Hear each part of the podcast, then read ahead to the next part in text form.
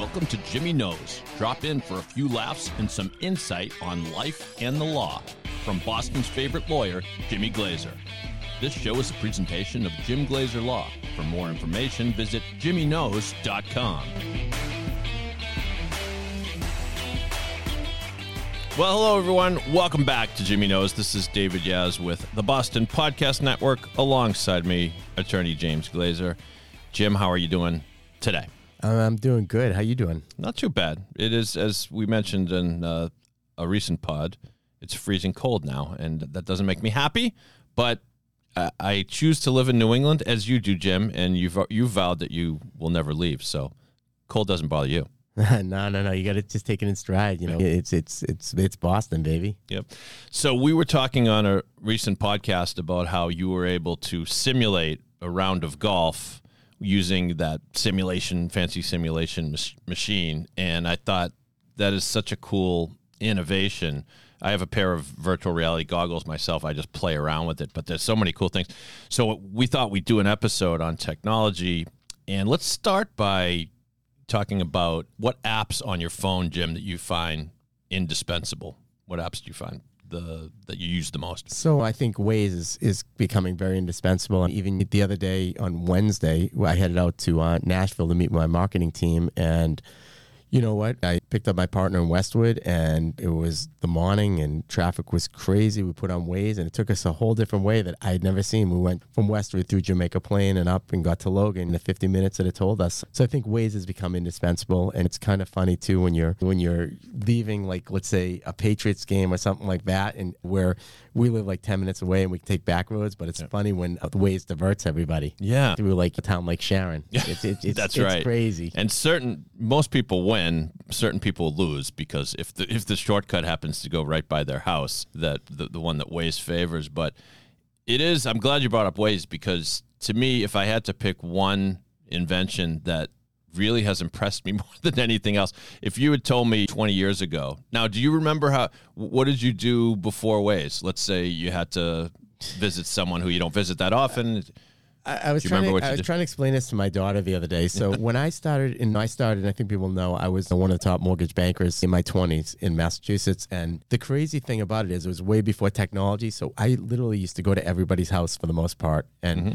I would either use maps or I would actually call the local police departments in each Really? town and I would say, give me directions. And I would have to write it down and figure it out. My life would have been so much simpler if I could have used an app like Waze and even more simpler now that you can pretty much do the applications and just they can get downloaded. You don't even have to meet with client with mortgage customers anymore. But yes, I used to be, I was totally old school and for the most part I would call police departments and I would just you know, you just figure it out. Yeah. You and know? and that was there was some charm to that. Uh, I used to love the map. Remember the big map books? They were like bright Massachusetts like guide to every town. I don't know n- north of or east of like Worcester, like the sort of uh, the 128 belt at least. They, there was this, this map book, and I used to carry it around, and so then you had to figure out if you're if I had a friend in like Ashland, you look at the big map first. And you're like, okay, it looks like I got to take 128 up to the Pike. Then I got to go to the map of Ashland to see where I get off, and and you needed like a you know magnifying glass to figure it all out. Or AAA had those TripTik things. I don't know if you ever did those. So. And uh, but the, the the other thing was just yeah you call a friend give me directions you write them down and and they and, and they weren't always like route this and that they were like take a ride at the Cumberland Farms or whatever right Yeah, no, no, it's it's it's it's a, it's a different world. Um, I was talking to my buddy Dave the other day, and he said that I think they've come out. The Pediatrics Association has come out and said that kids should not be on technology for under two, like no technology. And I think there's certain recommendation recommended guidelines out coming out for over two to like five. Kids aren't memorizing things. I mean, mm. basically everything on their computer and their tablet where they can find out anything. You look at like this Chat GPT that's come out, this Autonomous AI. You, know, you can ask it to write a term paper for you. It just, it's just, it's a different generation that these kids are growing up in. We figured stuff out. We we, we had to improvise if we couldn't find if we couldn't find our way. You know what? You pull into a gas station and you ask a guy, "How do I get to so and so?" Now kids don't do that. They just Right. get in their phone and they use Waze. But in so many ways, technology is just it's just changed things. Even from a from a kid point of view, listen.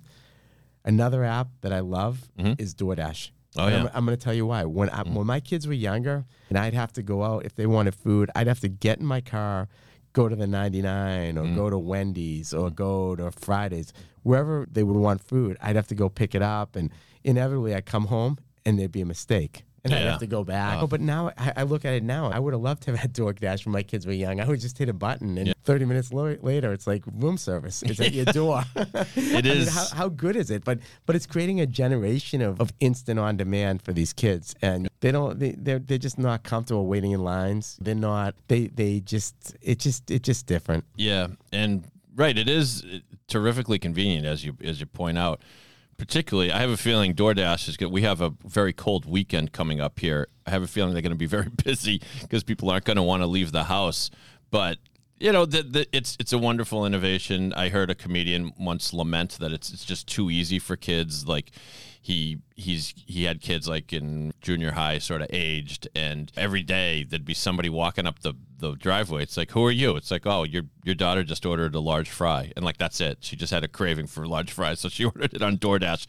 And this guy said, eventually there's going to be an app called like Skittles or Skittle Me or something.